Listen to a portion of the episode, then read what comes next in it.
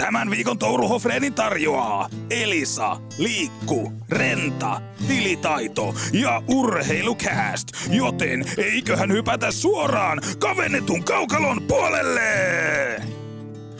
Tervetuloa Touru Hofreen podcastin pariin. Jakso numero Seitsemän. kahdeksan taitaa olla. Ai joo, laskuissa on sijoittu. No se annetaan sulle anteeksi, koska nyt tietysti tähän alkuun jo viime viikolla herkoteltiin vähän tästä sissilomasta, mikä Tourulla oli edessä. Ja tässä nyt ei ole miestä näkynyt reiluun viikkoon. Sä olit tuolla muissa maisemissa kuin Officella, niin nyt saat heti tähän kärkeen. Vähän NHL maailman ulkopuolelta ottaa nyt kiinni. Joo. Miten meni sissiloma? Joo, no lomana sitä ei voi kyllä kutsua, että on, on kyllä, olisi ollut kyllä paljon enemmän virtaa täynnä tuossa työpaikalla. Että kyllä siellä aika, siellä, Oliko myskäämistä? siellä ei hirveästi nukuttu, joo. Mutta täytyy sanoa, että ihan tota, jopa hauska semmoinen irtiotto arjesta. Hei, ei tullut niinku puhelinta, ei ehtinyt käyttää niinku yhtään, enää päivänä ei ollenkaan. Ja oli niinku, mä en ollut kymmenen vuotta tuommoisessa uutispimennossa niinku viikkoa, mitä oli ton taisteluharjoituksen ajan. Että Mutta se tekee hyvää. Niin, olihan siellä välillä aivan perseestä. Kyllähän se on sanottava, kun lunta tulee hei 30 senttiä vuorokaudesta ja kamppeet märkänä siellä jossain sissiteltan nurkassa. Mutta olihan se nyt muuten niin absurdia, niin kaukana niin kuin normi arjesta siellä jossain painalla tuo hei metikössä panssarivaunulla ja aseet tanassa siellä. Et ihan, ihan tota, hyvä välillä vähän karaistua, niin Se kasvattaa sitä resili- resilienssikykyä Just tätä näin, kautta varten, näin. että kyllä tuosta nyt saa taas uutta virtaa tähän. Kausi on pitkä. On, Tässä on, ollaan on. vasta kuitenkin marraskuun puolella ja parhaat kelit vasta edessä. Nyt voi jo herkutella tässä kohtaa, että, että on niin kaikki oikein kuukausi, koska tämän kuukauden aikana voi tapahtua NHL-maailmassa isoja muutoksia, koska tämä on se kuukausi yleensä, kun seurat, jotka on aloittanut kauden odotettua heikommin, siellä alkaa monoheilu. Joo, näin. Ja kyllä täytyy vähän tuota, NHL kyllä kirjat on uutispimenton viikon jälkeen tuossa sunnuntaina, että aika tiiviisti perkasin, mitä on, mitä on tapahtunut. Pikkasen tuloksia ei viime viikolla kertaa.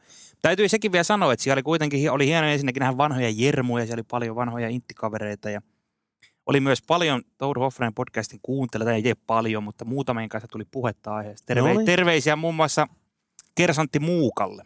No niin, Muukalle lähti terveiset. Kyllä. Nyt voidaan mennä aiheeseen. Nytkö mennään aiheisiin? Mennään vaan. Lähdetäänkö nyt liikkeelle Ottava Senatorsista? Koska tässä on viikon aikana ehtinyt sattua ja tapahtua. Ollaan otettu Ottava jo aikaisemmin tällä kaudella kiinni. Oli tuo Shane Pinton tapaus, mutta viime viikolla tärähti sitten Sirkus Sarjolasta aikamoisia uutisia. GM Pierre Dorion sai kenkää, vaikka siinä tiedotteessa oli alkuun, että yhteisymmärryksessä päädyt- päädyttiin tähän ratkaisuun, että Dorion lähtee. Mutta sitten kun seuran uusi omistaja Michael Andlauer aika tuli kiven katku sen pressin piti, niin kyllä siinä kävi ilmi, että kyllähän se nyt niin oli, että Dorion sai suoraan potkut. Niin tämä oli varmaan semmoinen, semmoinen niin kuin tekosyy antaa sille Dorionille potkut nyt, kun tuli tämä Dadonov rangaistus. Tai sanotaan, että se oli viimeinen pisara. No joo, joo. Et, mutta tosiaan tämäkin oli aika erikoinen keissi. Kuitenkin tämä Dadonov, sitä rangaistus tuli siitä, kun Vegas yritti silloin 2022, eli puolitoista vuotta sitten, trade deadlinena kaupata sitä Dadonovia Anaheimiin. Kyllä, Se kauppa, maaliskuussa 22. kauppa peruttiin, kun Ottava ei ollut sitten, kun Ottava aikanaan kauppasi Dadonovin Vegasiin, niin ei ollut toimittanut näitä no trade-listoja. Niin nyt tuli se rangaistus. En mä tiedä, miten, miksi tätä puolitoista vuotta niin kuin pohdittiin tässä. No tätä omistaja Andlauer hyvin suoraan kysyikin tässä pressissä, että, että 18 kuukautta tuosta tapauksesta ja siellä on ollut tutkimukset päällä ja nyt sitten lävähtää tieto, että Ottava menettää ensimmäisen kierroksen varausvuorossa joko ensi kesän tai kaksi viisi kesän tai kaksi kuusi kesän. Joka tapauksessa rangaistus on todella kova ja Andlauer oli saanut tästä tietää, että siellä on edelleen se tutkinta päällä myöhään, mutta sieltä liigan puolelta oli ilmoitettu, että että tämä on non-issue, että ei tässä nyt, tämä ei ole hirveän kova tämä rangaistus, mutta kävi ihan kuumana syystäkin, että hänen mielestään ja munkin mielestä mä olen ihan samaa mieltä siitä, että kyllä ykköskierroksen varauksen menetys on todella kova rangaistus. Että tämä NHL oli pimittänyt tämän tiedon Anlauerilta, ja tämä on tietysti, hän osti ton seuran melkein miljardilla, 950 Mm. mm. miljoonaa makso ottava Senatorsista,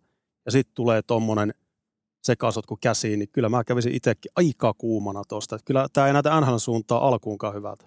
Mikä ei ole kyllä kauhean yllätys, niin, että NHL on toiminut. Ja. NHL oli myös pimittänyt Andlauerin mukaan ot- ottavalta tätä tietoa tästä Shane Pinton tapauksesta? Nämä on nämä kaksi tapausta. Tässä on, oli kymmenen päivän aikana oli Anlaurin puhelin, se on NHLn puolelta. Eka oli tullut tämä Shane Pinton homma, missä oli mennyt jo tunteisiin, että jaha, tämmöinen keissi. Ja sitten siitä puolitoista viikkoa myöhemmin tulee puhelu uudestaan herra Batmanilta, että niin, sitten on semmoinen homma, että te saatte tästä Dadonom-hommasta tämmöisen rangaistuksen. Eihän tuossa ole mitään muuta syytä enää omistajalla kuin antaa kenkää GML, joka on tehnyt raskaan virheen. Ensinnäkin se, että sä pimität sen tiedon Vegasilta, että meillä on muuten tämmöinen pelaaja, että tehdäänkö kauppaa, ja jättää kertomatta, että hänellä on tämä siirron estävä pykälä tiettyihin joukkueisiin.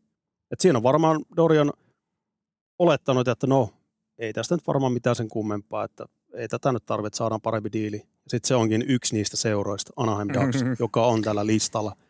Ei tässä mitään muuta ollut vaihtoehtona kuin antaa kenkää. Täysin ymmärrettävä syy. Ottavan kannalta onneksi oli hyvä pykälä siinä ykköskerrossa varausvuoron menettämisessä. Ne saa valita antaako, minkä kolmen seuraavasta ykköskerrosta ne antaa. Eli jos ne ajatellaan, että Ottavan pitäisi olla niin kuin noususuhteessa, niin esimerkiksi kesä 26 Ottavan pitäisi olla jo selvä pudotuspelijoukkue, jolloin se ykköskerroksen varausvuoro ei olisi edes mikään hyvä. Niin. Mutta toisaalta tätä Ottavaa nyt odoteltu ja tätä on tässä kuudesta viime pelistä yksi voitto, vaan kotiyleisö buuaa siellä omille, että on toi taas aika, aika härdelli. Siellä on tällä hetkellä todella kova painetila. Aika mielenkiintoinen kapteeni Matthew, Matthew kun Brady Chuck antoi aika kiinnostavia kommentteja tuon matsin jälkeen, kun kotiyleisö oli buuannut. Suoraan sanottuna niin hyökkäsi fanien päälle, että, että tämmöistä paskaa ei jaksa kuunnella, että me taistellaan kaukolossa ja yritetään kaikki, mutta me ei haluta, että omat fanitkin kääntyy vastaan. Mielestäni täysin ymmärrettävä reaktio myös ottamaan faneilta, että tuota joukkuetta on odoteltu monta vuotta, että he nousee seuraavalle tasolle ja kehittyy ja on pudotuspelin joukkue, mutta tällä hetkellä itäisen konferenssin jumbojoukkue yhdessä Pittsburghin kanssa, niin ihan ymmärrettävä, että siellä on tällä hetkellä nyt aika, aika tulisilla hiilillä monet eri tahot, eniten päävalmentaja DJ Smith. No, Kyllä mä se, enemmän niin luin tuon Katsakin puheenvuoron, että hän puolustaa siinä päävalmentaja DJ Smithia ennen kaikkea. Etten olisi nähnyt tämmöisen sitaatin DJ Smithiltä tähän puuaukseen liittyen, että hän olisi kommentoinut, että joo, se liittyy pelaajiin, ei minuun.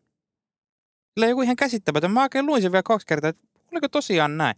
Tämä meni hienosti, jos pelaaja Matthew, uh, Brady Kachuk on puolustanut omaa valmentajaa, ja sitten valmentaja heittää tuommoisen kommentin. Mä, joo, mä en, en pistä hän päätä pölkä, mutta mulla oli tämmöinen mielikuva, että luin. Mutta jo DJ Smith, jos ottavat tuosta nyt sanotaan häviäviä muut pari-kolme peliä putken, en ihmettelisi vaikka DJ Smith ei näkisi joulukuuta tuossa seurassa. Kun nyt kun se ketsupipullo on avattu se Dorionin potkujen jälkeen, ottavalla kuitenkin selvä tavoite mennä pudotuspeleihin tällä kaudella. Nyt ehtii reagoimalla vielä kääntää kurssi. Ja DJ Smith kuitenkin oli Dorionin palkkaus, se on saanut tuossa nyt neljä, neljä kuukautta, se on saanut sinne puuhastella. Viides kausi menossa. Mm, et kyllähän se nyt anyways, en jaksa uskoa, että DJ Smith siellä ensi kaudella enää, ellei sitten ottava jotain satumaista tarinaa vedä tällä kaudella. Mutta ihan, ihan mahdollinen, tai siis todennäköisin ehkä tuota, me mennään Edmontoniin, niin Edmontonin ohella niin valmentajavaihdosjoukkue ottava. On ehdottomasti. Ei tässä nyt tällä hetkellä siinä on väliaikaisena gm Steve Stejos, joka nyt etsii uutta GM. Ja hän tietysti sanoi pressin jälkeen heti, kun Dorian sai potkut, että DJ Smithin asema on vakaa, mutta näitä kommentteja ne voi jättää ihan oma arvonsa. Hänen mm. pitääkin sanoa tuommoisia, mutta kyllä tällä hetkellä nyt tilanne on se, että, että ottavan kymmenen peliä, sitten kun on kaksi peliä pelattu ja jos ottava edelleen tuolla itäisen konferenssin pohjalla, niin kenkää tulee pommi varmasti. Ei mm. tässä ei ole kovin monta valmentajaa, pois lukien John Cooper, Mike Sullivan, jotka on ollut tämmöisiä koskemattomia pidemmän aikaan. Tuossa liigassa ei hirveän montaa joukkuetta. Äh, Rinnamur menee itse asiassa samaan, mutta semmoisia, jotka nyt ei varmasti saa kenkää, ellei itse halua lähteä sitä pois. Mutta kyllä DJ Smith on saanut tuossa ihan riittävästi aikaa. Nyt on kiinnostavaa nähdä, kuka se ottavan seuraava GM on. Tuossa on väläytelty eri nimiä. Detroitin officella tällä hetkellä Sean Horkoff voisi olla yksi sellainen nimi. Mikä siellä on loogista, että siellä on Steve Steyos, pelasi Horkoffin kanssa Edmontonissa aikoinaan pitkään, että heillä on myös tämmöinen yhteys siinä. Ja mitä tuossa on Horkoffista lukenut juttuja, niin ilmeisesti pidetty ja tämmöinen seuraavan sukupolven seurapomo, niin siinä voisi olla yksi kandidaatti. Mm.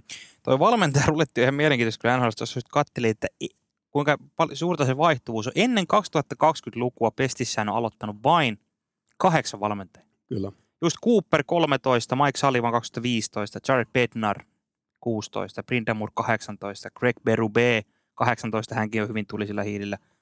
sitten Kingsin McLellan ja mainittu DJ Smith ja Sheldon Keefe. Kaikki muut on tässä niin 2020-luvulla ja 2322 viime, viimeisen reilun vuoden aikana niin yli puolet valmentajista. Ja DJ Smithin sopimus on katkolla myös. Kyllä. Sekin puoltaa tätä. Kyllä, kyllä. tuossa nyt on, on tarjosta niin Keefe, DJ Smith molemmilla sopimus katkolla tämän kauden jälkeen. Mm-hmm. Eli sekin puoltaa sitä, että valmentajan vaihdos on edessä. Että ei toi ottava tällä hetkellä ei ole vakuuttanut missään vaiheessa näiden kymmenen pelin aikana. Et nyt siellä on sentään, Jonas Korpisalo on saanut vähän kurssiaan käännettyä, ottanut niskalenkkiä Anton Forsbergista, mutta pelillisesti niin vielä on kaukana, kaukana semmoisesta tasosta, että pystyisi kilpailemaan pudotuspelipaikoista. Kyllä Ottava on semmoinen sirkus, että jos 950 miljoonalla saa tuommoisen näytelmän, niin ainakin tulee otsikoita, jos ei muuta. Että kyllä tämä Ann Lauer ei ole mikään tämmöinen julkisomistaja, vaan että hyvin pienen profiilin öky miljonääri, joka osti ton seuran ja, ja haluaisi varmasti olla enemmän tuolla taustalla.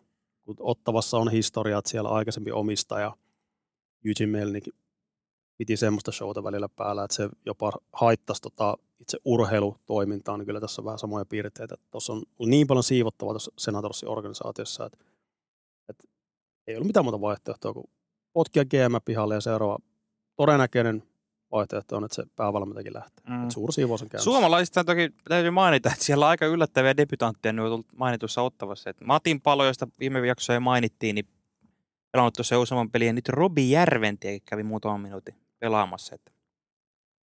Käännetään näin päin, että mitä sitten se kertoo tuosta ottavasta, että, että ei ole nyt tällä hetkellä nyt, no on tämmöisiä kokeiluja varmasti, mutta ei ole mennyt ihan lapaan, että totta kai loukkaantumisiakin on ollut taustalla, mutta kuitenkin.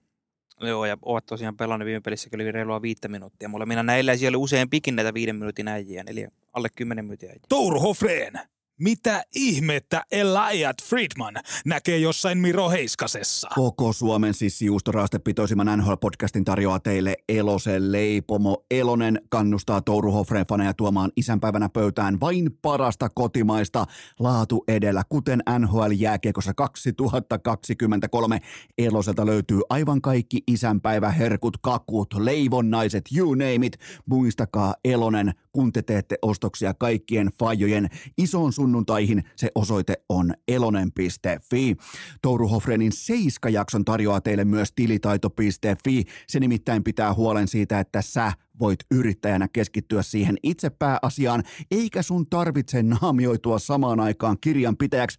Aivan kaikki tilitoimistopalvelut luotettavasti, säntillisesti ja täsmällisesti Kajaanin tilitaidon piskuiselta perheyritykseltä. Se osoite talteen nyt kaikki tulevat yrittäjät, se osoite talteen, se on tilitaito.fi. Touru Hofreen, onko tämä se jakso? Kun Hoffan ja Tourun kupla puhkeaa. Jatketaan kriisijoukkueiden perkaamisella ja yksi joukkue on ylivoimainen ykkönen tällä hetkellä kriisi tilastoissa. Edmonton Oilers. Nyt ei tarvi enää... Tässä Ai voi... jaa, mä jo naureskelen, että se on San Jose Sharks. Mutta... Ei, ei kun tässä pelataan odotuksiin nähden. No se ei, ei, ei sitä San Jose, edelleen puhutaan NHL-joukkueesta, otetaan AHL-joukkueesta kohta Aivan. perkuuseen, mutta joukkue, jossa on aito kriisi päällä. Sitä ei tarvitse kaunistella yhtään enempää. Edmonton Oilers, nyt on pakko tapahtua jotain muutoksia. Tämä ei voi jatkua enää tällä tavalla. Tuo Edmonton Oilers, otetaan tähän nyt ihan kunnolla kiinni, koska tämä on semmoinen savotta, että tämä pitää nyt käydä juurta jaksaa läpi. Häpeällisiä esityksiä. On siis, joo, hyvin erikoisia odotusarvoihin nähdä nimenomaan, että tuossa noita klippejä pyörii nyt viime viikoltakin useampia, missä esimerkiksi McDavid Raisa, että nämä kärkisonnit liukuu omiin, ei viitti polkea kiinni siinä keskialueella, kolisee omissa. Jotenkin semmoista halutonta ja välinpitämätöntä. Semmoista vähän, mikä Edmonton oli silloin joskus kolme, neljä, viisi vuotta sitten. Se on vähän niin kuin palannut. Ei ole päässyt niistä, siitä leimasta eroon. Lähdetään isosta kuvasta liikkeelle. Ennen mitään taktisia tai roolituskysymyksiä, ihan helvetin paljon on kyse siitä, minkälainen seurakulttuuri kyseessä organisaatiossa on. Erittäin hyvä videoklippi tuli vastaan tuossa viime viikolla, missä NBAn todennäköisesti tällä hetkellä paras päävalmentaja Steve Kerr, entinen huippupelaaja, joka valmentaa Golden State Warriorsia, kertoi hyvän tarinan, kun hän aloitti valmentamisen NBAssä ja oli tutustumassa erään kokeneen valmentajan organisaatiossa, niin kysyttiin häneltä siinä ensimmäisen treeninkäypäivän jälkeen, että että miten sä oot valmentaa joukkuetta. Steve Kerr oli alkanut heti sitten, no että hänellä on tämmöinen tämmöinen systeemi. Ei, ei, ei, unohda nämä. Miten sä oot valmentaa joukkuetta? Mikä on sun seurakulttuuri? Miten sä oot ottaa sen homman näppeihin? Mitä arvoja sä vaalit siinä seurakulttuurissa? Niin tästä tullaan tämän Edmontonin, mikä on ton organisaation kulttuuri tällä hetkellä? Minkälaisia arvoja päävalmentaja Jay Woodcroft vaalii? Minkälaisia arvoja johtavat pelaajat vaalii? Ydinosasto, ketkä johtaa tota joukkuetta kentällä? Seurajohdossa, GM puolella Ken Holland. Tässä on se iso kysymys Edmontoni. Kaikki nämä, mitä kaukolossa tapahtuu, on vaan sitten se lopputuote ja jälkiseurausta siitä, mikä sen organisaation kulttuuri on tällä hetkellä. Mä en näe hirveästi siinä semmoista ö, kilpailullisuutta, ö, heittäytymistä vieruskaverin eteen, kollektiivista luottamusta. Se on tällä hetkellä, tämä on niin loppuun kuluttu levy, että aina otetaan Edmontonista McDavid Rice, kaksi hirviä, mutta kun sitä se on, siellä on ne kaksi supertähteä, jotka on kantanut tuon joukkueen ihan hämmentävän pitkälle aikaisemmin. Konferenssifinaaleihin tolla joukkueella, missä on niin paljon jo valuvikoja, mutta kuka tota joukkuetta kautta organisaatiota johtaa tällä hetkellä? Mm. Se on just sen, että eihän tällä hetkellä Leon Rice ajatteli tuossa just ton Nashville-pelin jälkeen, että joo, että meidän pitää palata nyt piirustuspöydälle ja pitää olla parempia, pitää tehdä asiat oikein se lähtee jumalauta siitä, että sä teet itse niitä asioita oikein sieltä. Eihän tuommoisia liukumisia, mitä se lauantaankin peli siinä Raisaitel tilanteessa, missä on vain kyse siitä, että sä yrität, laitat mm-hmm. efforttia siihen touhuun, myös sinne puolustussuuntaan. Edelleenkin tuo joukkue tekee paljon hyviä asioita hyökkäyssuuntaan, mutta kun siellä on se kulttuuri vinoutunut siihen suuntaan, että se on niin hyökkäysorientoitunut ja siellä pelataan vaan niitä pisteitä sinne omaan – henkilökohtaiseen saldoon. Ylivoimalla tehdään hirveästi pisteitä. Mutta kokonaisuus on ihan päin persettä tällä hetkellä. Joo, jos mennään noin johtaviin pelaajiin, keiden pitäisi niinku olla vaalimassa sitä kulttuuria, rakentamassa jonkinlaista, niin mä oon kyllä ollut tämän mielipiteen kanssa jo monta vuotta, että mä en niin näe, että Drysaitel ja McDavid on mitään suuria johtajia. Ne on helvetin hyviä pelaajia. Ainakaan vielä eivät ole. Joo, mutta en, jotenkin mulla on sitä Drysaitelinkin persoonasta aina tullut semmoinen tietynlainen ylimielinen kuva. Se on mun mielipiteen. Ja McDavid samalla, Mac, McDavid hän nyt tietysti on maailman ykköspelaaja, mutta hänkin on semmoinen aika harmaa hiirulainen, että hän hoitaa sen oman leiviskänsä, mutta eihän hän nyt mikään, mikään semmoinen niin kuin liideri siellä. Varsinkin niin kuin haastelut katsoo, niin aina siellä ne samat litaniat ihan, ihan naama peruslukemilla. No näiden kavereiden kohdalla sitten kyse on siitä, että kun on ihan liikan parhaita pelaajia, niin jokainen suuri johtajakin aina historiassa on käynyt ne omat kehitysaskeleet ja kasvukivut läpi kasvaakseen sen johtajaksi. On luontaisia johtajia, ala Patrice Bergeron, joka on ura alusta asti ollut semmoinen niin joukkuepelaaja kahteen suuntaan, mutta kyllä siellä on monet pelaajat myös hypsynyt siihen johtajan rooliin. Tämä on myös niin kuin McDavid ja Drysaitille semmoinen hetki, että nyt pitää aidosti kasvaa joukkueen johtajaksi, ei vaan hyökkäyssuunnan tämmöiseksi pelilliseksi johtajaksi, jotka tekee paljon pisteitä. Se lähtee noista kärkijätkistä, se esimerkin näyttäminen. Ja sitten jos se on tuommoista, että jos nämä parhaat pystyy siellä liukumaan selkä suorana, huoranvankkurissa tullaan omiin, ja sitten tulee löperöitä maaleja illasta toiseen, niin sitten se on ton näköistä. Miten sä voit vaatia joltain neloskitun jätkältä sitten jotain samaa? Mm. Jos esimerkin näyttää on tota luokkaa. Onhan ne Edmontonilla ollut paljon, joo viime keväänä näytti ajoittain helvetin hyvältä, mutta kyllähän se, niinku, se niinku, totuus tai se niinku, pohjataso on peittynyt aika monesti sen alle, että siellä on nimenomaan McDavid pystynyt tekemään heittämään niitä 1 plus 3 iltoja. Ne on peittänyt ihan helkkarin paljon sitä. Tänä syksynä tässä McDavidissa on mättänyt nyt joku, joku koska se oli, no se oli sen pari peliä vaan pois. Mutta silti, se on pelannut kahdeksan peliä, tehot 2 plus 8. No, tämän perus hyvän pelaajan, ei noin McDavidin tehoi. Ei mahdu pistepörissä 70 parhaan joukko. Ei se ole tehnyt semmoisia McDavid-juttuja. Hän ei vielä yhdessäkään ottelussa pystynyt viemään tätä joukkuetta omilla suorituksillaan voitto. McDa- toi, tossa on, toi on hyvin poikkeuksellista Conor McDavid. On, on. McDavidin kohdalla se elekieli kertoo mun mielestä sitä, että toi, toi enää päävalmentajan näpeissä tuo joukko se, se näkee monesta pelaajasta, että ihan se just lähtee siitä, että oot sä valmis paiskimaan niitä hommia. Kiekon menetyksen jälkeen, niin tuut sä maha jalk, jalkoja alta tota, niin omiin puolustamaan, hakemaan irtokiekkoja, kaksinkamppailut. Ei tuossa hirveästi näy semmoista aitoa efforttia tietyissä tilanteissa, että se lähtee ihan sitä kärkipelaista. Että onhan toi, ei tuossa liikassa edelleenkään, vaikka maaleja tehdään paljon ja runkosarjan pelaamisessa on vähän heittoa, että siellä ei nyt ihan jokaita ole, ole kauhean laadukasta se pelaaminen, että siellä haetaan niitä omia maaleja, mutta kyllä tuo Edmontonin puolustuspelaaminen, puolustusvalmius, puolustusvarmuus oli ihan karmeita tasoa. Toi, tällä hetkellä siellä ei ole Edmontonissa nyt hirveästi oikeasti onnistujia alkukaudella, että se on vain kertaantunut, kun se on alisuorittamasta, mutta just McDavidin kommentit on Nashville-pelin jälkeen, että tällä hetkellä niin joka osa ole vuotaa, ja, ja se ei vaan niin tällä hetkellä saa, ne ei saa niin millään tavalla sitä pakettia kasaan. Tuossa on ihan yksittäinen osa-alue, mikä pettää tällä hetkellä. Nyt maalivahtien tilastot on liikan paskimmat, veskarit ei ole onnistunut, mutta ei voi kaataa tota kurasankoa vaan maalivahtien niskaan, kun katsoo niitä maaleja, mitä Edmonton päästää. Ei siinä hirveästi veskarillakaan ole tehtävissä, että jos sieltä omiin tullaan ylivoimahyökkäyksiin ja sieltä sitten paiskataan takatopilta maaleja, niin ei siinä hirveästi veskari ole tekemistä. Että Edmonton tasakentällisin suora hyökkäys kautta vastaiskumaalit, mitä tuo joukkue on päästänyt. 15 kappaletta. Oho. Joukkue on itse tehnyt neljä kappaletta. Kaikki noin muut ö, prässipelistä tulleet maalit, ne on aika tasaan tehdyt, päästetyt jopa plussan puolella pitkistä hyökkäyksistä plussan puolella Edmontonille, aloituksesta plussan puolella. Mut se on tuo vastahyökkäys, suora hyökkäys pelaaminen. Tarkoittaa sitä, kiekon menetys, tai vastaan lähtee hyökkäämään takapaineet, No tässä miten tullaan just omiin alueen täytöt. niin, niin, tässä, Tässä, tässä näkee sen. sen. Se on ihan tilastollista faktaa. että kerran kerrasta niin tuo joukkue ottaa turpaan tuolla osa-alueella.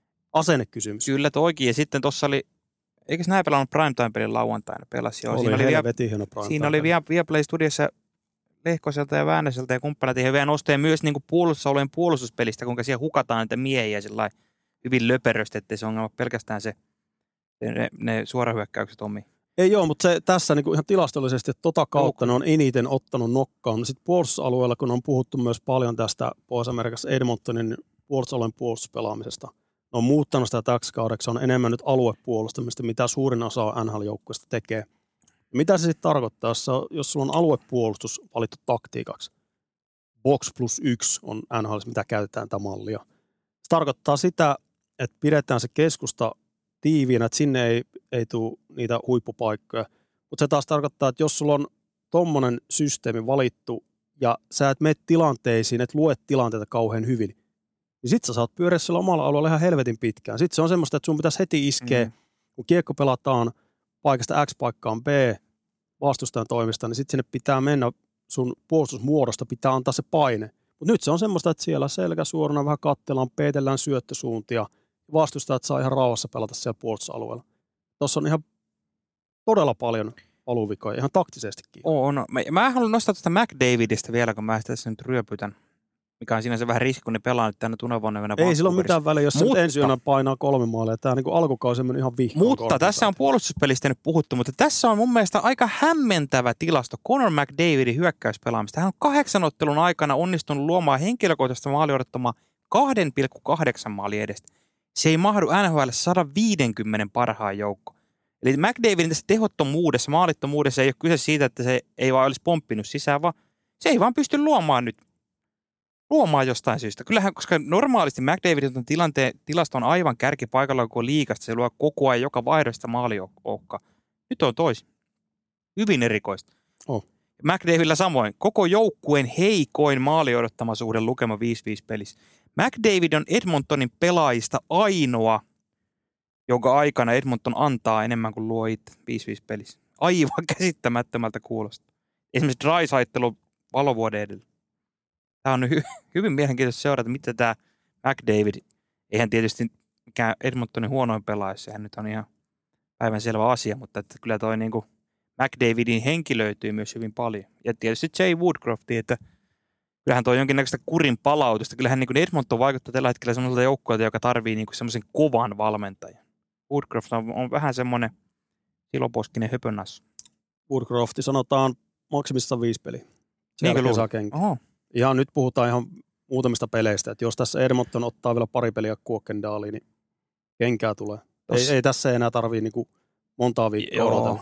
joo. Koska Edmonton on nyt tällä hetkellä Tyynemeren divisioonassa, mennään pienen tauon jälkeen sitten vähän tarkemmin tuohon Tyynemeren divisioonaan, mutta siellä alkaa olla kiire. Edmonton on tällä hetkellä nyt siellä läntisen konferenssin pohjilla.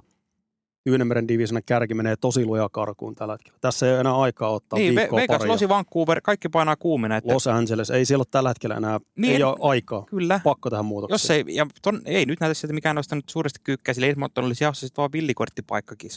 Ja sitten siellä tulee vastaan Vegas tai Colorado tyyliin. Mm.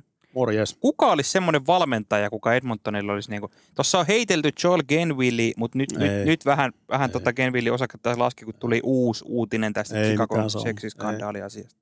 Mike Babcockin esimerkki nyt varmaan viimeistään niin Joo. ainakin sen. Joo. Mä en tällä hetkellä tiedä. Mulla, mä yritin miettiä eilen, että kuka voisi olla päävalmentaja, joka ottaisi Edmontonin haltuun. Semmoinen jo näyttönsä antanut valmentaja. Siellä on heitetty kuin Gerard Galant. Äh, en tiedä. Onko Mm, riittävää? Niin. Nyt on va- muutos on tehtävä. Se on myös se, että uusi ääni pitää saada tuohon koppiin. Mutta tällä hetkellä niin ei, aina kun vaaditaan jonkun ihmisen potkuja tai muutosta, niin pitäisi olla ratkaisumalli. Mutta mulla ei tällä hetkellä ole heittää semmoista nimeä, jonka kanssa pystyisi No ei, mä vähän samaa tuossa mietiskelin, että kukahan siellä voisi olla, eikä, eikä, ei, täytyy herra, ei tuu mieleen niinku semmoista selvää, että ottakaa toi. Touru Hofreen. Pörriäislaumamatkalla mestaruuteen. Nurtsin ja Välimään johdolla. Koko Suomen sotilaskotikaraoke-pitoisimman NHL-podcastin teille tarjoaa Siipiveikot. Nimittäin Siipiveikot tietää, että NHL-kansa rakastaa laadukkaita siipiä kerran asianmukaisen kastikkeen ja jokainen itseään kunnioittava NR-fani totta kai syö siipiveikoissa ennen NHL Primetime-matseja. Ja nyt kaikki Touru Hofreen uskovaiset erittäin tarkkana, nimittäin Siipiveikot aukeaa Ouluun joulukuun aikana. Nyt kaikki kärppäfanit nahkaa taakse. Nyt kaikki NR-fanit tarkkana Oulun seudulla. Siipiveikot saapuu Ouluun. Kaikki lisäinfot osoitteesta siipiveikot.fi. Touru Hofrenin seiskajakson tarjoaa teille myös Leader, nimittäin Leader tarjoaa laajan kavalkadin huipputuotteita niin urheiluun kuin kuntoiluukin. On taso sitten mikä tahansa se vastaus siellä kaupassa, se on Leaderin hylly. Ota testiin elektrolyyttijuomat, proteiinipatukat sekä totta kai myös pre-work- äh, pre-workout-tuotteet. Kaikki lisäinfot haltuun osoitteesta leader.fi. Touru Hofreen. Et sä voi antaa Hoffalle Tourun käsipainoja. öljyvuoron jälkeen jatketaan Tyynemeren divisioonan perkaamista, koska siellä on tällä hetkellä NHL kiinnostavimmat joukkueet löytyy tuosta divisioonasta aika pitkälti. Siellä on yllättäjiä, kyykkäjä, kuten Edmonton. Calgary menee tuohon samaan osastoon. Piti olla semmoinen bounce back kausi Calgarytä, mutta kaikkea muuta vaikeaa on ollut Ryan Haskan alaisuudessa nyt nuo ensimmäiset viikot, mutta pakko nostaa esille positiivisella nuotilla kolme joukkuetta. Mistä lähdetään liikkeelle? Niin, mä noin mainitut Vegas, Vancouver, Los, Anaheim myös. No ei ole yllätys, että Anaheim on tuolla kuopissa. Otetaanpa Anaheimista hetikin sen verran, että oikeasti NHL kuumin joukkue tällä hetkellä. Viiden vai kuuden pelin voittoputkassa, kun liitetään. Kuusi voittoa. Joo, vihdoin tuossa Anaheimissa oikeasti nähtävissä jotain. Tässä viime viikollakin jo vähän puhuttiin, mutta tästä on nyt puhuttu, että vitsi, tästä ei tule niinku mitään. Nämä kasvaa aivan kierroon. Nyt ensimmäistä kertaa Anaheimin uudelleenrakennuksen aikana siellä jotain niinku valoa tunnelin päässä. Ne on ottanut noista kuudesta, oliko viisi vai neljä niin comeback-voittaja kolmannen erän tappioasemasta. Viisi on noista semmoiset, kolmannessa erässä Siin- on tullut niin. takaa ja Luonnetta, kyllä. Ja nyt siitä, siitä johtaa, se on Mason McTavish, joka siinä nyt johtaa. Pavel Mintjukov ykköspuolustaja. Esimerkiksi Suomen arvosta Trevor Zegras on ollut ihan yössä toistaiseksi alkukaudella. 1 plus 1 tehnyt 10 ottelua. Noi, hienoa, että siellä on nyt nämä McTavishit ja kumppanit. Nyt Alex Killorn tuli takaisin. En mä ei, ei varmasti kestä näillä nuorilla hetkellä jänne 82 peliä, mutta nyt on sentään jotain toivoa tässä Anaheimissa. On ja tuosta nyt tällä hetkellä siellä on neljä tulokaspelaajaa nyt päässyt pelaamaan alkukaudella. Et, et just tuo Pavel Mintjukov on ollut tosi iso yllätys, että on pystynyt heti tulokaskaudella pelaamaan tuolla tasolla. Et tiedetään kaverin potentiaalia. Ei se nyt ei ole kauhean huono poika, että jos 2022 varaustilaisuudessa varattiin kymmenentenä viime kaudella OHL paras puolustaja, öö, kaikki ominaisuudet olla franchise-tason puolustaja, mutta heti alkukaudella tämmöinen Luuviulo on lähtenyt johtaa tota Anaheimin ykkös YVtä, pyörittää siellä ja muodostanut yllättävän hyvän pakkiparin tuon maamiehensä Pushkinin kanssa. Joo, Ilja Lypuus, kyllä. Et siinä on ollut, tuossa on paljon hyvää nyt, nuor, nuoruuden intoa, sitten on sitä Mm. kokemusta löytyy tuosta, ja just, että ei tuolla tällä hetkellä kaikki sylinterit vielä käytössä, että siellä on nyt just tuo Trevor Segrasin pistemäärä hämmentää tosi paljon. Mun mielestä hän ei ole pelannut niin heikosti.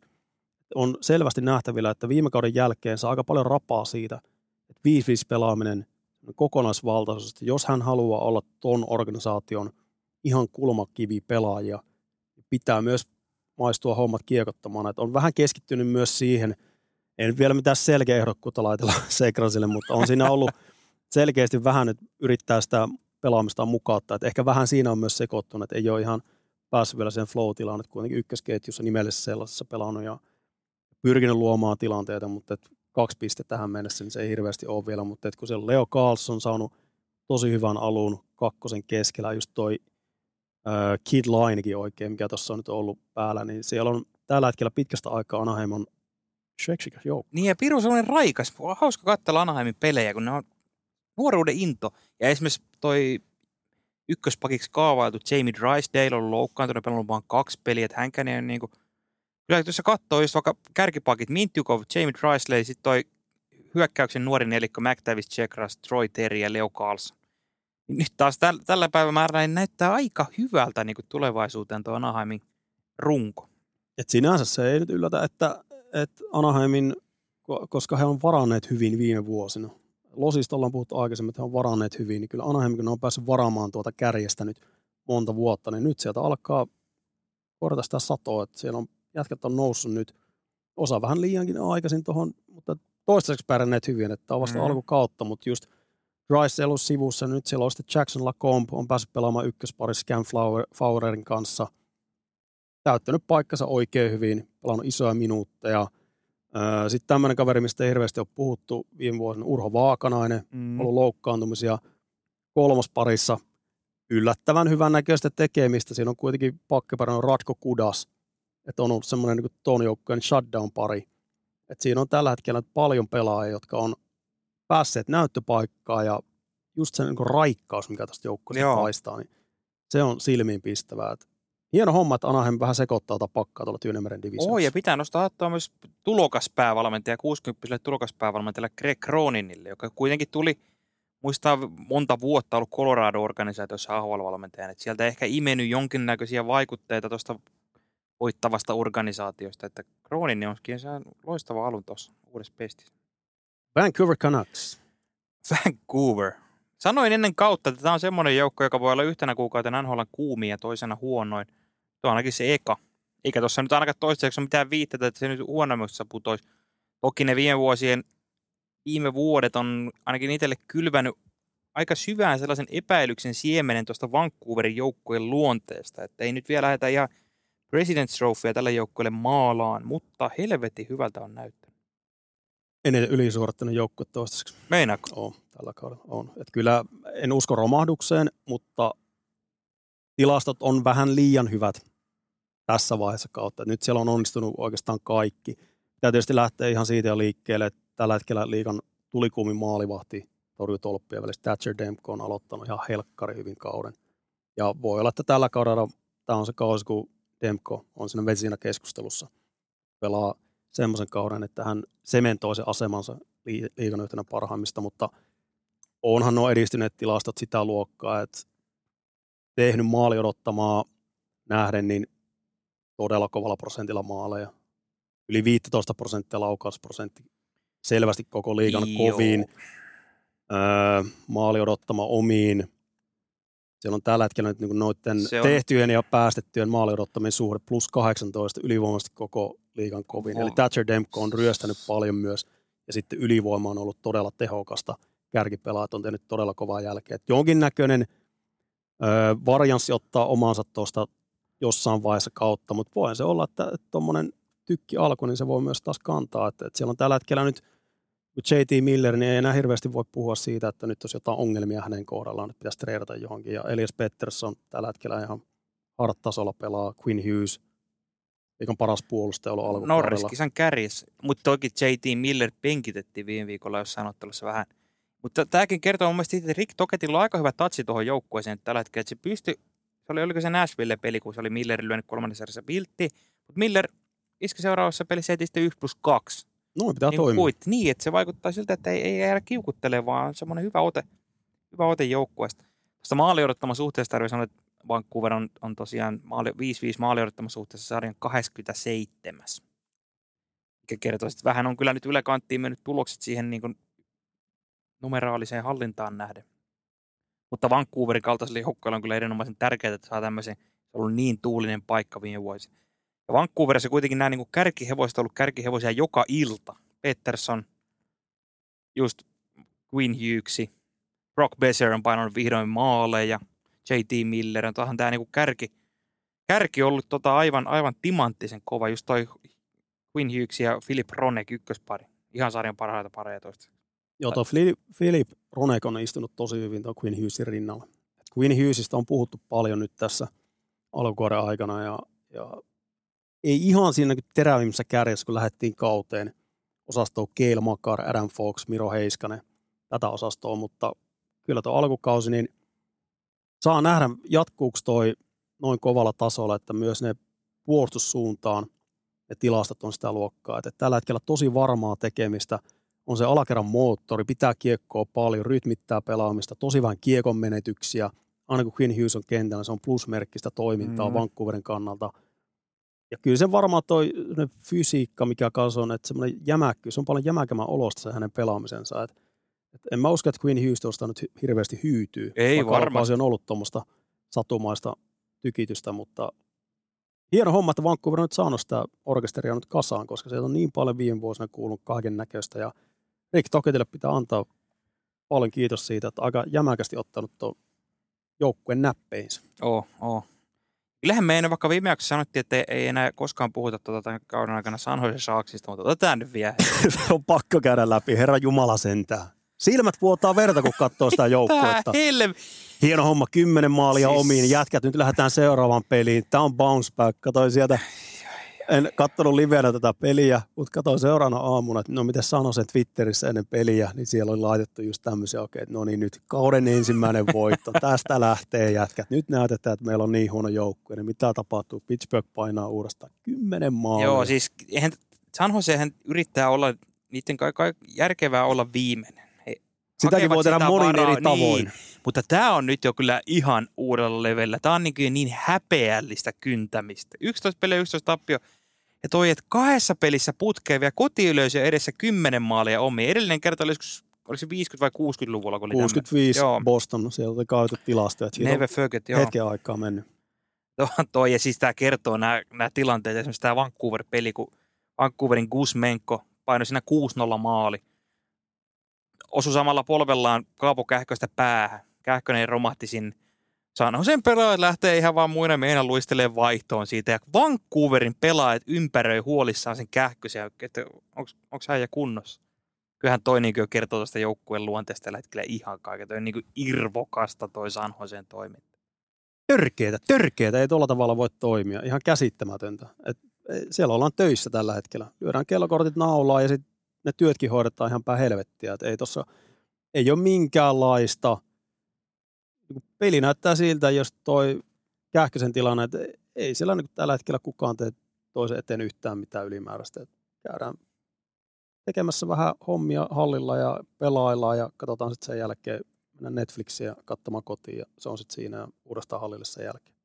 Pitkä mm-hmm. kausi on tiedossa. Et ei tossa selvä ole, että San Jose on liikan – tarvitse laittaa viimeiseksi, koko sarjan viimeiseksi. On, niin se ihan selvä. Ei tuosta niin mitään pudotuspelihaaveita missä vaiheessa tämän joukkueen kohdalla lähettykään maalalle, mutta se, että tällä tavalla historiallisen häpeällistä kyntämistä, niin ei kukaan osaa odottaa, että se on näin heikkoa. No ei, ei Pitää ehkä laskea siihen se kymmenen, hetkinen kahdeksan voittoa on kaikki oikein heikon suoritus.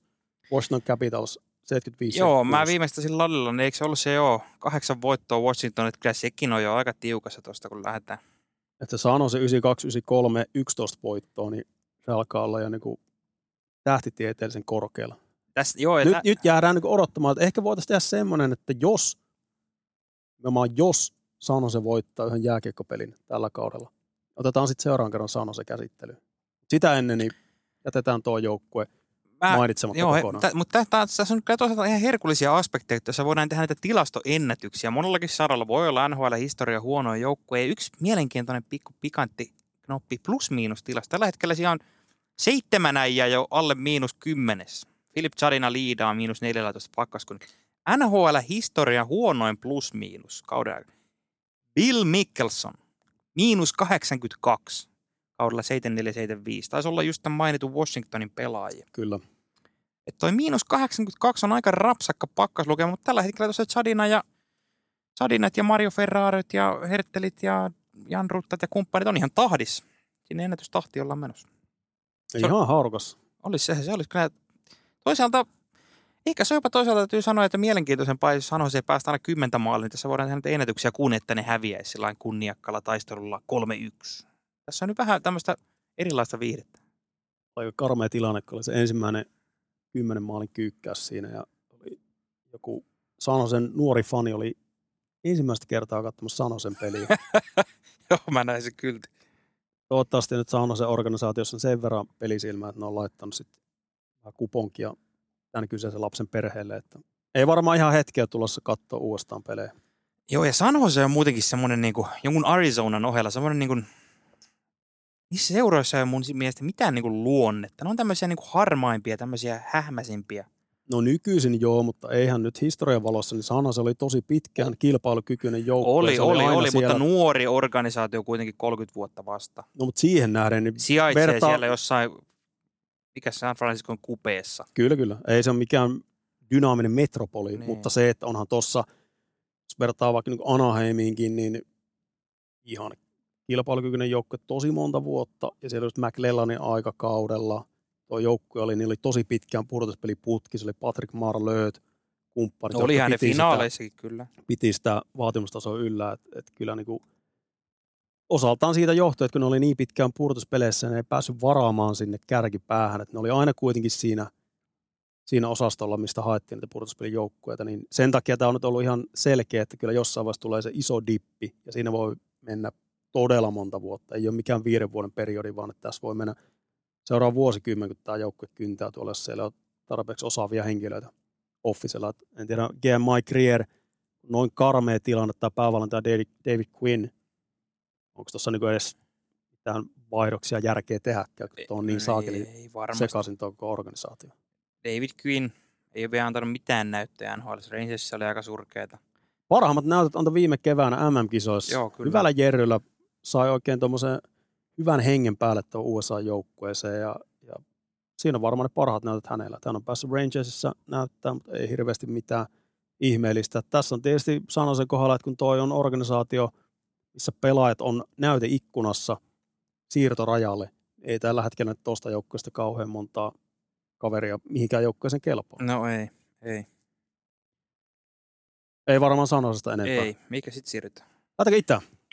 Otetaan itään joo. Tuosta Pacificista tarvii sanoa kuitenkin se, että Vegas aika sellainen rennonletkeästi painaa tuolla. Kattanut noita Pekka, pari Vegasin peliä, niin ei ne mitään ihmeellisyyksiä esitä, mutta kai se on vaan niin laatujoukkue. Siellä tulosta tulee sama Losi. Losi on ollut tosi hyvä. Ne on ollut erittäin vakuuttava. Mitä sanoin viikko sitten. Kyllä. Just tässä mistä maali odottama suhteessa, mitä tykkään tuijotella, niin Hei, Cam Talbot tällä hetkellä on Los- nostanut tasoa. Los Angeles on ykkönen tässä nyt tällä hetkellä. Tykkään Losista erittäin paljon. Tuo joukkue on se, näistä kahdesta niin Vancouver Losi, Losin nostasin näistä laadukkaammaksi joukkueiksi tällä Joo, hetkellä. kyllä, sama. sama. Kyllä se kilpailee tuosta Vegasin kanssa tuosta kärkipaikasta. Mutta kyllä tuo Vegasi, tässä vaiheessa kautta ei hirveästi statement-voitteja oteta, mutta kyllähän toi viime lauantain Vegas Colorado-peli 7-0. Siinä oikeastaan se ei ollut niin selkeä Ei, murskaus. se maali odottamat oli hyvin Kaikki- tasaiset. Kaikki, Kaikki jopa, onnistuu ja sitten tulee ottelu, missä Colorado hölmöilee kaksi kertaa ylivoimalla.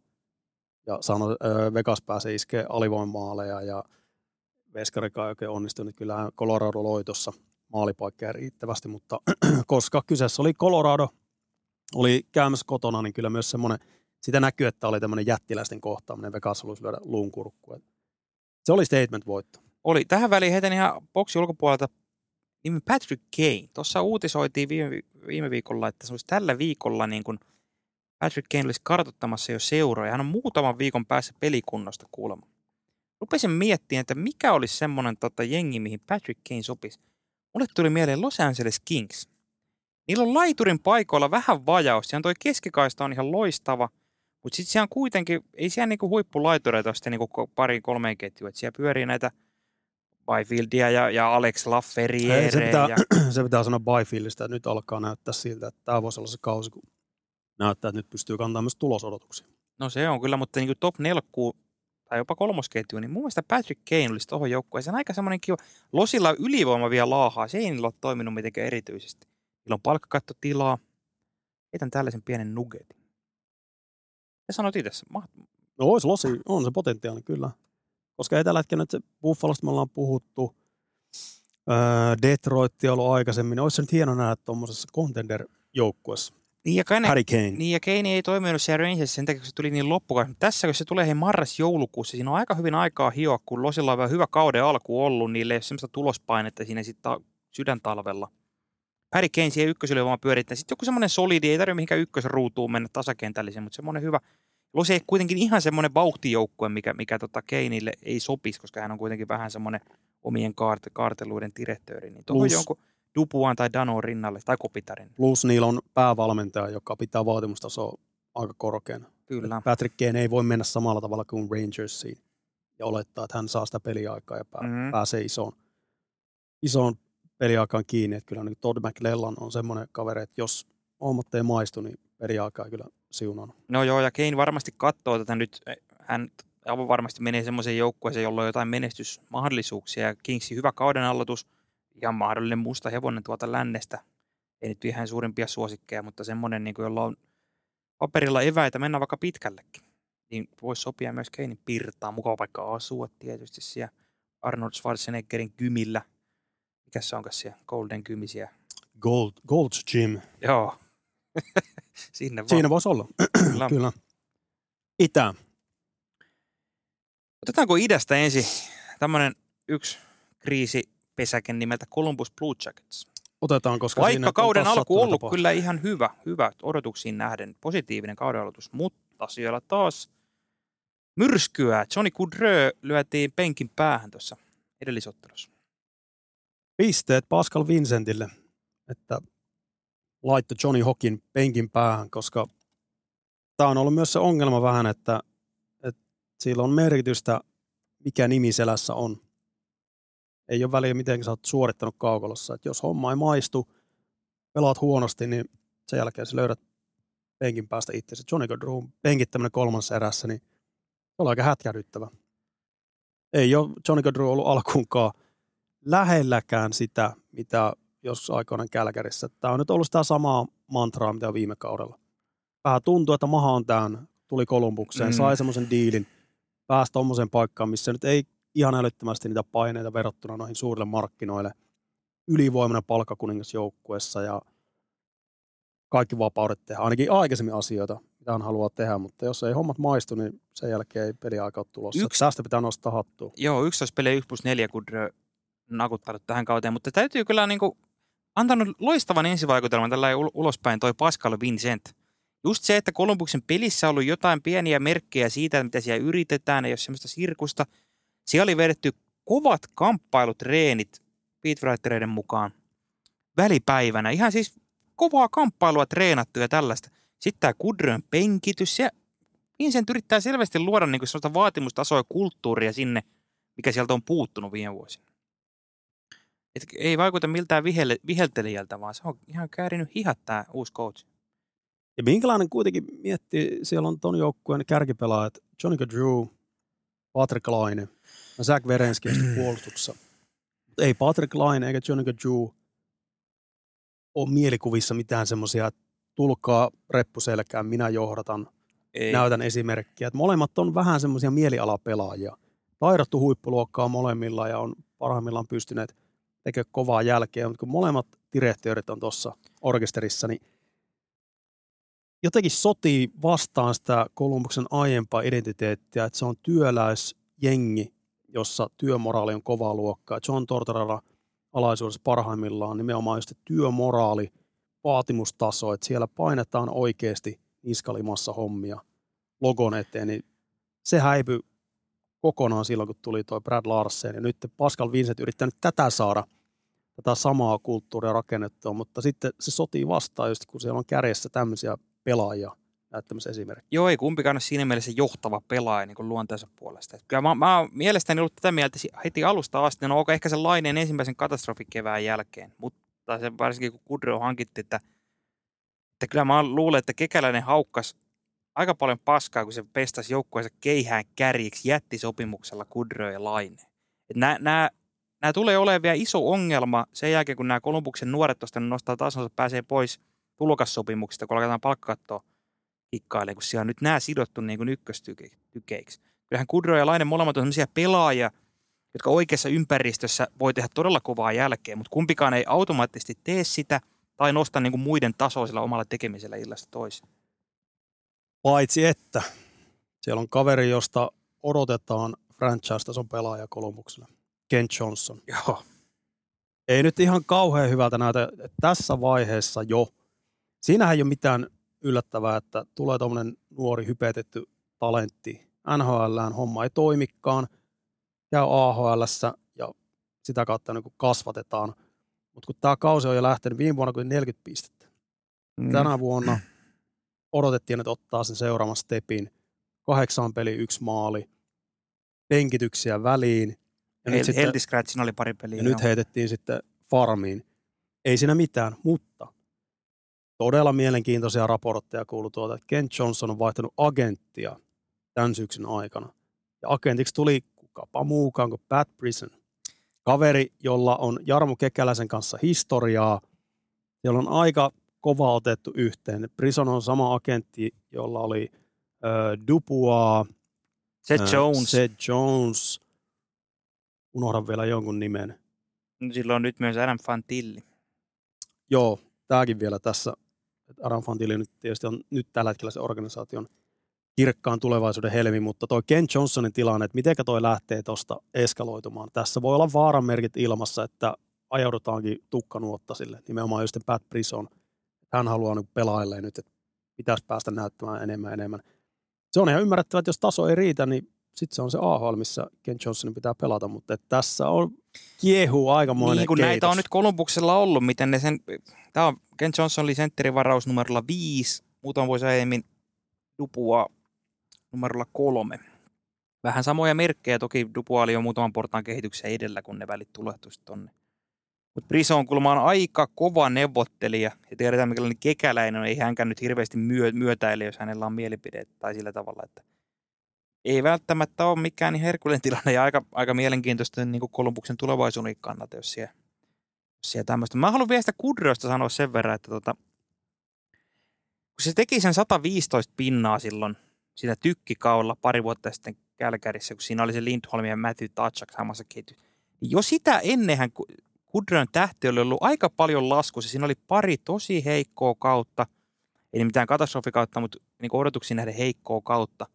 Iso juttu oli se kevään suorittaminen. Pudotuspeleissä mm. katosi kuvasta. No, mutta siinä hyvä oli... runkosarjapelaaja, mutta pudotuspeleissä... Ei, siinä oli pari aika heikkoa runkosarjaakin tehollisesti. Mutta se, se iso juttu oli se pudotuspelihomma, että kun se ei pystynyt kantamaan sitä joukkoa pudotuspeleissä. Että eihän hyviä runkosarjapelaaja on pilvin piveen täynnä, mutta jos pudotuspeleissä taso laskee, niin se ei näytä kauhean hyvältä se Eihän Kudrio, kun se Columbus pestasi, niin ei silloinkaan ollut mikään semmoinen bombsekker, että tästä tulee niin kuin ihan superäijä. Koska se oli, ei sillä ollut niin kuin, siellä oli niitä huonompia kausia alla, pois lukien se yksi, milloin kekäläinen, minkä jälkeen kekäläinen iski kiinni.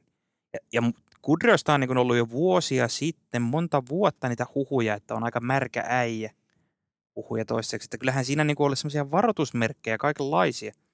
En tiedä, toi, ei toi nyt kovin hyvältä, hyvältä vaikuta tällä hetkellä. Yksi kaveri, joka tuli mieleen tuosta Fantilista ja Ken Johnsonista, kaveri, joka on varattu korkealla, korkeammalla mahdollisella numerolla, Juraj Slavkovski. Oletko hirveästi kuullut kaverista Joo. viime aikoina? No nyt kun on katsellut, kun siellä Montrealin mediahampaissa on aika lujaa ja siellä on ihan täys hälytystila päälle. Ja voi vitsi, kun hei Montrealin ykkösvaraus. Ei vaan lähde, ei vaan lähde. Nyt siellä pohditaan, pitäisikö lähettää lavali. Jossain muussa organisaatiossa ei olisi varmaan mikään temppu eikä mikään pistä sinne lavalle. Mä muistan silloin, kun Jesperi Kotkanimi oli kormosvarauksena siellä, kun se laitettiin lavalle, niin siitäkin hän syntyi hirveästi ja jaagattiin paljon, että voidaanko me laittaa sitä sinne Montrealin organisaatiossa, mietittiin laitettiin lopulta vähän samoja, nyt noudattelee kuin mitä Kotkaniemi silloin aikana. Ollaan kulttuurista puhuttu aikaisemmin tässä lähetyksessä, niin jos sitä kulttuuria halutaan rakentaa oikeaan suuntaan, niin Slavkovski pitäisi laittaa AHL. Mm. Taso ei riitä tällä hetkellä. Mm. Hän ei ole NHL-pelaaja. Tämä ei näytä kauhean hyvältä Montreal Canadiensin kannalta, että heillä oli ykkösvarausvuoro kesällä 2-2. He päätyvät Slavkovskiin, joka pelasi silloin Turun palloseurassa, pelasi olympialaisissa, jos ei ollut NHL-pelaajia, pelasi siellä ihan tykkikisat ja sitä hämmästeltiin, että ei liigassakaan mitään ihmeellisiä esittänyt ja oli vaikeuksia päästä pelaamaan Tepsissäkin. Mm-hmm. Sitten nuo huippukisat selvästi vaikutti aika paljon tuohon varausosakkeeseen, että Montreal päätyi tuohon pelaajan. Mutta silloin oli hän fysiikaltaan me härkämäinen pelaaja, on verrattu Jaromir Jaageri ja kaiken näköistä muuta pöllöä, mutta tässä tullaan tähän Slavkovski vähän samaa, mitä Jesse Puljärvessä aikoinaan. Et onko peliäly, pelin prosessointikyky sitten kuitenkaan riittävän hyvä ollakseen huipputason pelaaja. Tuossa mm. on vähän tuossa Slavkovskissa nyt, että ei, ei vaan ole tällä hetkellä lähelläkään NHL-tasoa. Et ihan turha sitä roikottaa tuolla. Itseluottamus menee, kun laittaisi AHL. Tuossa oli hyvä viitti entiseltä IFKn puolustajalta Jordan Schmaltzilta, joka pelasi silloin IFKssa sama, samana kautena, kun Slavkovski oli Tepsissä. Oli kattonut Slavkovskin pelaamista Arizonassa ja ihmetteli, miten tämä jätkää roikotetaan. Et se silloin ihmetteli liikassa, että on, on tosi voimakas kaveri, mutta ei, ei vaan niin pysty lukemaan sitä peliä tarpeeksi hyvin. Että on niin tämä sentit ja semmoiset on niin vaikuttanut liikaa siihen, että tästä kaverista kasvaa joku huippuluokan pelaaja. Tuo oli ihan vavauduttava huomio Schmaltzita, että ei ole mitään tapahtunut. Että ihan täsmälleen samat ongelmat kuin silloin ennen varausta. Okei, mielenkiintoista. Mä en Slavkovskin pelejä nyt ihan hirveästi, hirveästi nähnyt joitakin tuo Montrealissa, mutta toi on kyllä aika hyvä huomio, että se voi olla, koska sitä, sehän on helvetin vaikea asia korjata sitten, jos on se niin kuin, jää vajaaksi sitä pelikäsityksestä. No käytännössä mahdotonta. Mm. Sitten jos pitää ihan siellä huipputasolla NHL prosessoida sitä peliä, pelinopeus. Mm. Miten tässä, sä käsittelet, niin, Niin. Ei, ei, ei sitä niin kuin, tiettyyn pisteeseen asti sitä voi kehittää, mutta ei, ei sitä niin enää aikuisiellä pysty muokkaamaan kauheasti. joo, tuossa oli hyvä Arizonakin piikitteli, piikitteli tota, julkaisi tweetin, että tai jotain tällaista piikitteli, että kun Montreal ei varannut Logan Coolia silloin ykkösenä, Cooli menisi kolmantena Arizona. Eihän tuosta draftistäkään nyt vielä, onko siellä kymmentäkään pelaajaa käynyt NHL pelaamassa, että siinä mielessä varausikerrokka on vielä hyvin nuori, eikä tota vielä voi arvioida, että miten, miten noin nyt lopulta asettuu, mutta älytysmerkkejä on Slavkoskin ympäri. Otetaan itäisestä konferenssista. Ei jaksas aina jauhaa Toronto Maple Leafsistä, mutta on pakko. Ei, ei ole muuta vaihtoehtoa. Kriisi ei ole päällä, mutta aika huolestuttavia merkkejä Leafs fanien näkökulmasta on tällä hetkellä ilmoilla. Vähän tämmöisiä Edmontomaisia fiboja. Se on nyt ihan sen kärjen varas. Matthews kuitenkin johtaa maalipörssiä, Nylander painaa historiallisessa pitke, pisteputkessa. Tämä Core 4, Nylander, Matthews, Marner, Tavares, ne toimittaa, mutta takaa ei kyllä nyt oikein tule. Max Domi ei ollut ihan yössä. Tyler Bertuzzi ei lähtenyt toimia ollenkaan. Ryan Reevesistä ei tarvitse puhua. Ja nyt tämä niinku laajuutta ei löydy. Nyt ne oli sekoittanut ketjuja, just tulevana yönä pelaavat. Ja vastaan nyt pelaa Tampassa. Tampa. Siellä oli, joo, siellä oli Matthew Knies lyöty nyt ykkösketjuun näiden yli, Marnerin ja Matthewsin kanssa ja muuta. Mutta kyllä toi on niin ollut aika ohuella menty Torontossa tällä hetkellä. Tuossa meni semmoinen neljän pelin pätkä, kun tämän Big Fourin ulkopuolelta yksikään pelaaja ei saanut yhtään maalia tehty. Se on ihan täysin näiden ykkösheppojen varassa. Ja kun on tuohon joukkueeseen, että Brad Reliving tuli GMX, hän halusi sinne nimenomaan sitä karheutta, rouheutta sinne pohjaketjuun ja muutenkin siihen hyökkäykseen ja kokoonpanoon. Tällä hetkellä ei ole saanut noista uusista hankinnoista yhtään mitään irti. Ei ole. Kaikki on pettänyt. Tyler Bertuzzi on aidosti yllättynyt, että ei ole vieläkään päässyt kunnolla käyntiin. Niin Hän pidin kuitenkin, sitä erittäin hyvänä hankintana tuohon joukkueeseen. Just semmoinen kaveri, joka pystyy, tuo nimenomaan sitä karheutta, mutta myös on kiekollisesti pätevä kaveri ja pystyy pelaamaan top kutosessa oikeassa ketjussa, mutta ei ole toistaiseksi löytänyt paikkansa. Max Domin alakuloisuus ei ole yllätys. Ei ole, ei ole niin hyvä pelaaja, mitä, mitä se maine ehkä on. Että, No että tehopisteet viime vuonna Chicagossa pääsi pelaamaan heikossa joukkueessa liian isossa roolissa ja sitä kautta sai parannettua pistelukemia. Miettii vaikka Dallasia viime vuonna, että mitä hän siellä esitti, niin ei nyt kauhean kummosia ollut. Tarinallisuutta hienoa, Max Domi palaa Torontoon, mutta ei, ei ole osunut alkuunkaan. Ja kun Ryan Reeves, miksi hänet hankittiin Torontoon? Että siellä se joka jätkä kasvaa sen pari senttiä ja rintakarvat kasvaa kaikille ja, ja ollaan yhtenäisiä. Ja jos meitä vastaan hyökätään, niin täältä tulee vastaus. No mitä tapahtui Bostonia vastaan? Iljekreen loukkaantui pitkän aikaa sivussa. Brad Marchandin kanssa oli kaksinkamppailutilanne. Mä en nähnyt siinä itse tilanteessa mitään ihmeellistä siinä, vaan papu loppu kesken Iljekreenillä ja sitten kävi ikävästi ja paljon epäonneen mukana. Mutta sen jälkeen, miten Toronto vastasi siihen, no ei millään tavalla. Sieltä mm. ei tullut mitään pushbackia. Ei, Marchand sai siellä pyöreä ihan, ihan kuin ei mitään olisi tapahtunut. Ja tuon jälkeen Sheldon Keefe kävi ihan kuumana.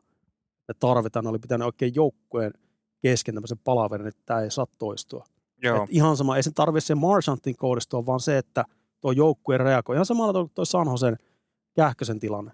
Se vaan Mm. kuuluu siihen, että jos sun jätkää telotaan, on se kuka tahansa, tietysti vielä kahta kauemmin, jos on joku tähtipelaaja, sitten se paine on vielä kovempi, että sun pitää näyttää, meille ei vittu ole tai meitä ei satuta, että täältä tulee aina jonkinnäköinen vastaus.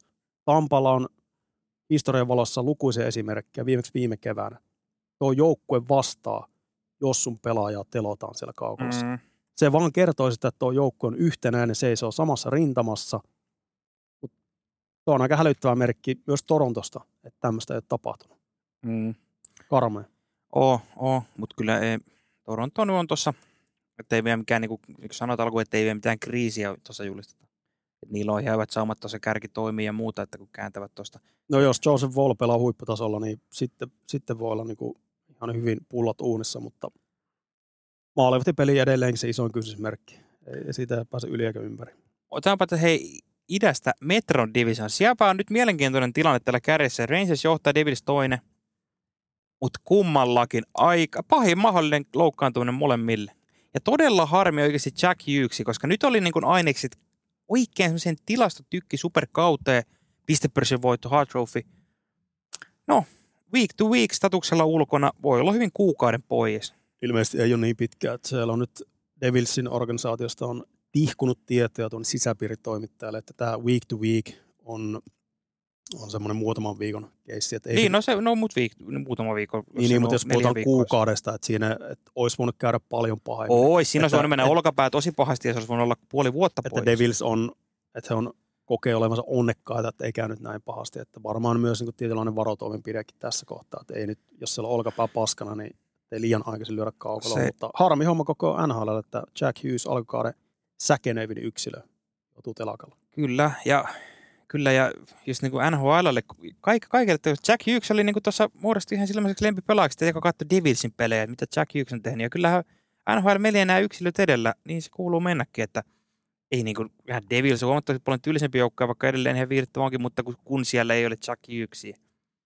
Ja se oli pahan näköinen tilanne, kun se meni olkapäällä edelle sinne laita. Tuli mieleen Mikko Rantasella kävi lähes samanlainen tilanne muutama vuosi sitten. Se oli just ennen sitä koronataukoa, kun iski. Se oli Tampaa vastaan kotihallissa. Mä olin paikalla siinä ottelussa, kun Rantanen liukui samalla lailla päin laita. Silloin se oli, oli ainakin sen kuukauden päivät sivussa, tuli se tauko. Mä en tiedä kauan siinä olisi ollut, ollut sitten tota, ollut pois, mutta Devilsillähän on myös vielä toi Niko Hischier ollut nyt loukkaantuneena. Sitten joukkoita kyllä testataan aika lailla. Siinä Dawson Mercer ollut ykkössentterinä.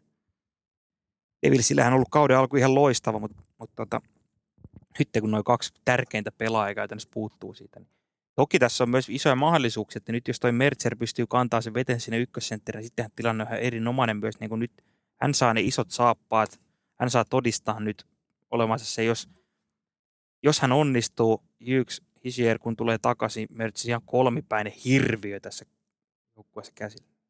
Ja siellä on toi Adam Foxin loukkaantuminen tietysti myös samalla tavalla, että siinä pitää sitten niin kuin muiden jätkien tuolla puolustuksessa niin Joo. nostaa vähän tasonsa. Ja hän- ihan selkeä moottori. Niin, ja hän meni pitkäaikaisloukkaantuneiden listalle, mikä voi tarkoittaa niin kuin pidempääkin poissaoloa. Se tilannehan oli mielenkiintoinen. Sebastian Aho. Aho vasta. Miten sä näit? Mäpä kysyn sulta.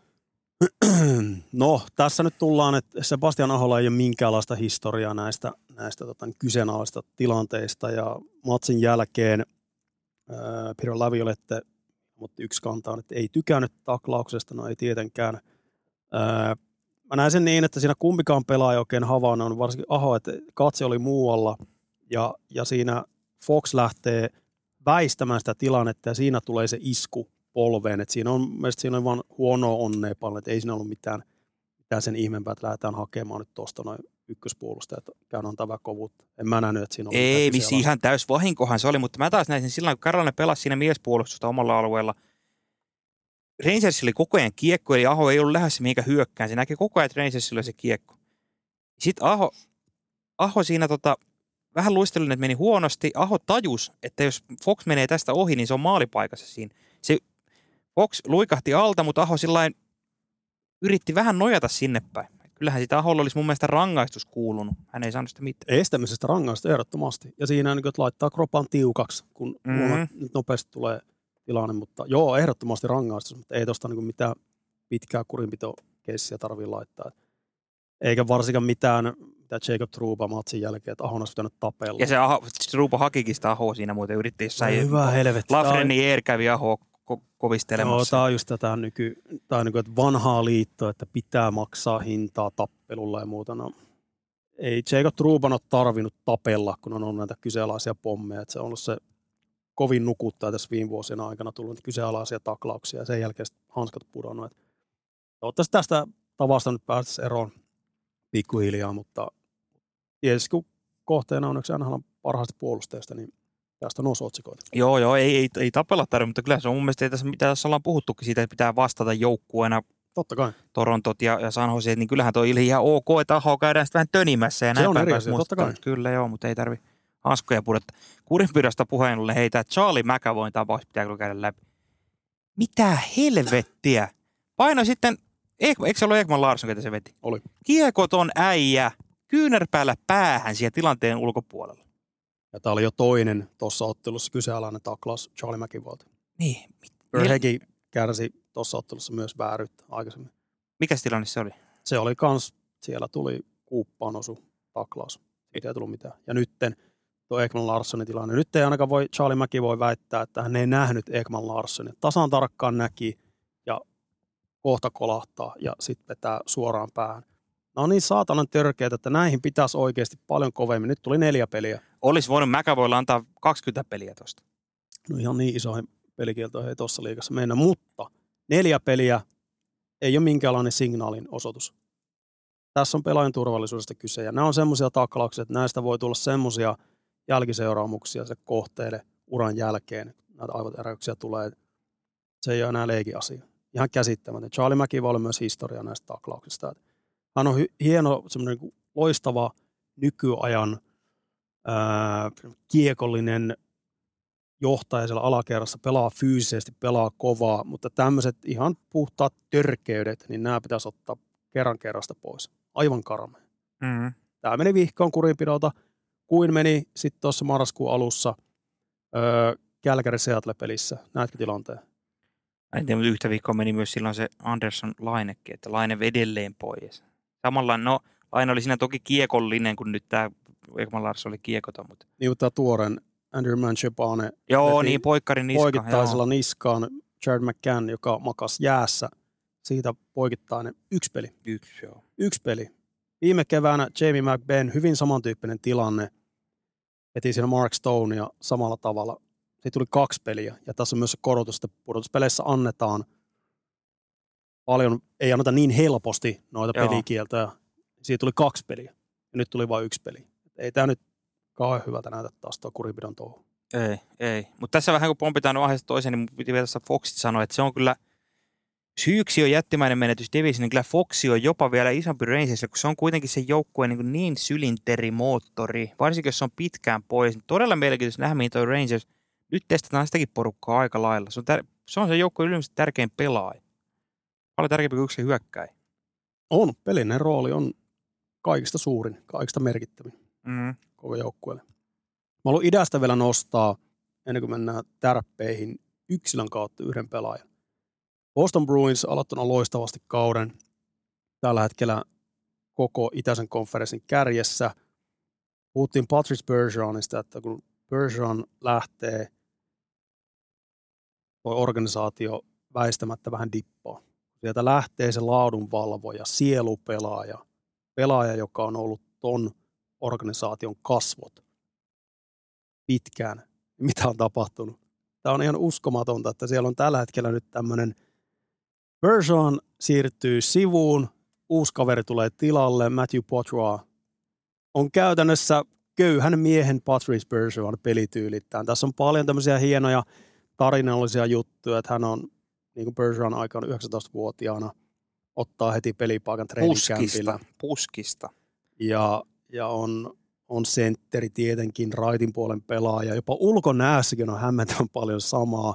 Mutta se pelityyli, siinä on todella paljon samaa kuin Patrice Bergeronista. Tästä nyt ei seuraavaan Messiasta lähdetä maalailemaan, mutta kyllä toi Boston tekee jotain oikein, että sieltä nousee uusia pelaajia seuraavalle tasolle. Ja Poitras on ollut kyllä alkukaudella ihan näitä sensaatiopelaajia. On hieno nähdä, että siinä on todella paljon samoja sävyjä kuin Patrice Bergeronin pelaamisessa. Kahteen suuntaan. Joo, ja tämä just kuinka puskista jätkä on tullut, tämä on just tämän Slavkovskin drafti, eli toissa vuonna, viime, viime vuonna, 22 draftin kakkoskierroksen varas, ei ennen kautta kukaan mistään poitereista puhunut, että tämmöinen Kuten tulee. Patrice Bergeron Kyllä, kyllä, kakkoskierroksen kyllä. varaus. Et on ollut kyllä loistava kauden alku ja semmoinen niinku vastuullista pelaamista, hämmentävää niinku tulokassentterille. Toki toi auttaa paljon, että toi Bostonin keskikaistalla on aika paljon vajausta, että Poiteresille on ollut nyt tilausta, mutta hän on tehnyt itsestään suorastaan korvaamattoman pelaajan tuossa. Mielenkiintoista nähdä, kun tulokaspelaajista kyse, että kestääkö se jänne, en usko, että kestää niin kuin ihan täyttä kautta. Mutta alku on ainakin ollut ihan tykki. No pistetahti ei varmaan nyt ihan sitä, tällä hetkellä on se yli 50 pinnaa siinä tahdissa. Et si, siitä nyt ei varmaan niinku, se jossain vaiheessa hyytyy, mutta jälleen kerran ollaan tuossa peliälystä puhuttu Mm. tässä jaksossa, niin se nyt kantaa ainakin. Et Kattokaa tuon kaverin sijoittumista jäällä. Miten hän on puolustusalueella jatkuvasti rintamasuunta pelille, jatkuvasti tarjoamassa, jos tulee irtokiekko, ajoitukset, sama hyökkäysalueella. Ei se ole sattuma, että tietyt pelaajat on aina oikeassa paikassa oikein, oikeaan aikaan, kun he lukee sitä peliä, skannaa kenttää ja sitä kautta on jatkuvasti semmoinen liimapelaaja siinä viisikossa, niin tässä kaverissa on sen takia tosi paljon samaa kuin Bergeronissa. Oi, siis tämä pelasi vielä viime kaudella Junnu liigassa, OHL. Hämmentävän valmiina tullut ensimmäisiä NHL-otteluun siihen nähden. Kuten Patrice Bergeron aikoina. Kyllä, kyllä. Silti jotenkin Boston on ollut loistava kausi. En mä, mä en jaksa uskoa, että toi lento nyt. Bostonin taso ei ole ihan näin kova. Ei se näin kova ole, mutta kyllä se on ton divisionan kolme joukossa. Me nähdään. Onko, toinen, kestä mä sanoin, että taso ei ole tämä, on toi mun kummijoukkueeni Pittsburgh.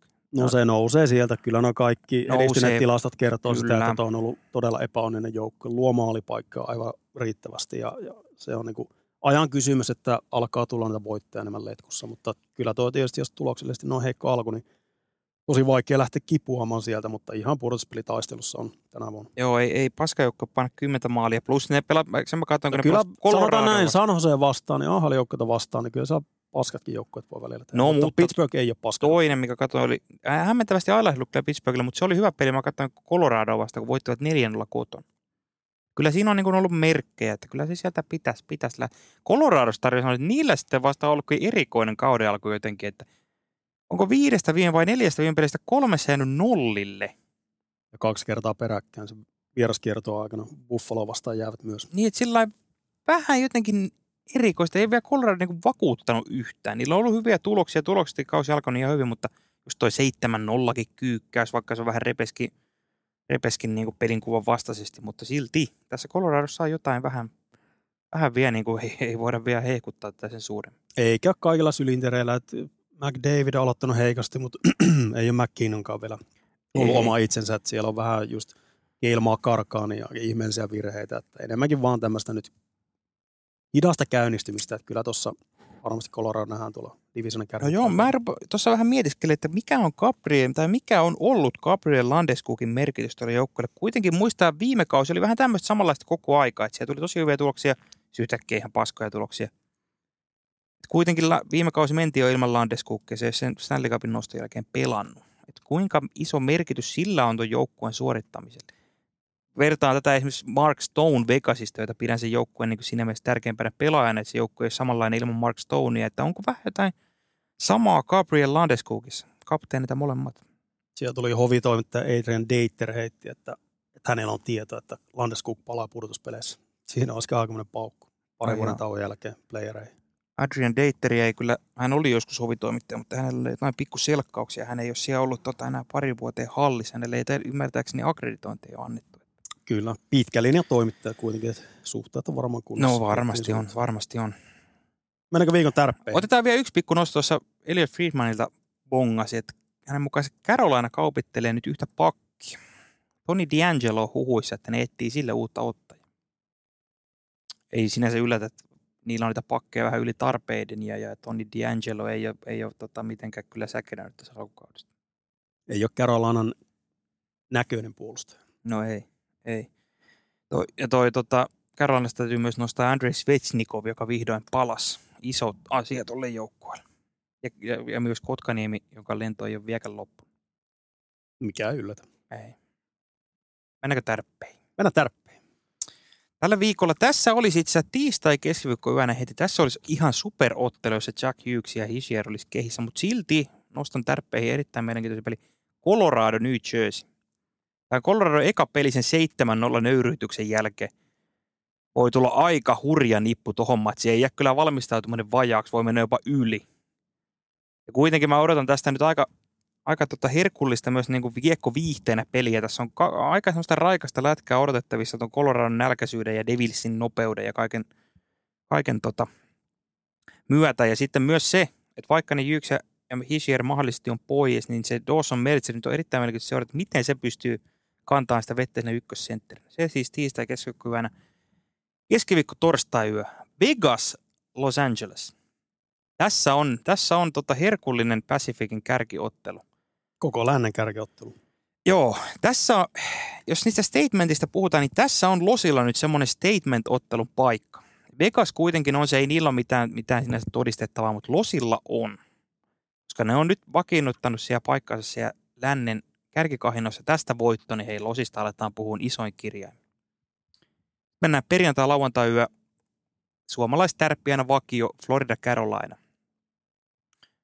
Suomalaisiden ykkössentteriä ja kakkosia niitä muitakin. Esimerkiksi Luostarinen Lundell ollut aivan yössä tässä alkukaudesta. Odotetaan paljon parempaa. Super Kotkaniemi, Aho Barkov, herkullinen sinivalkainen ottelu. Ja sitten vielä viikonlopulta lauantai sunnuntai yö. Toronto Vancouver. Hockey Nightin Kanadan pääottelu.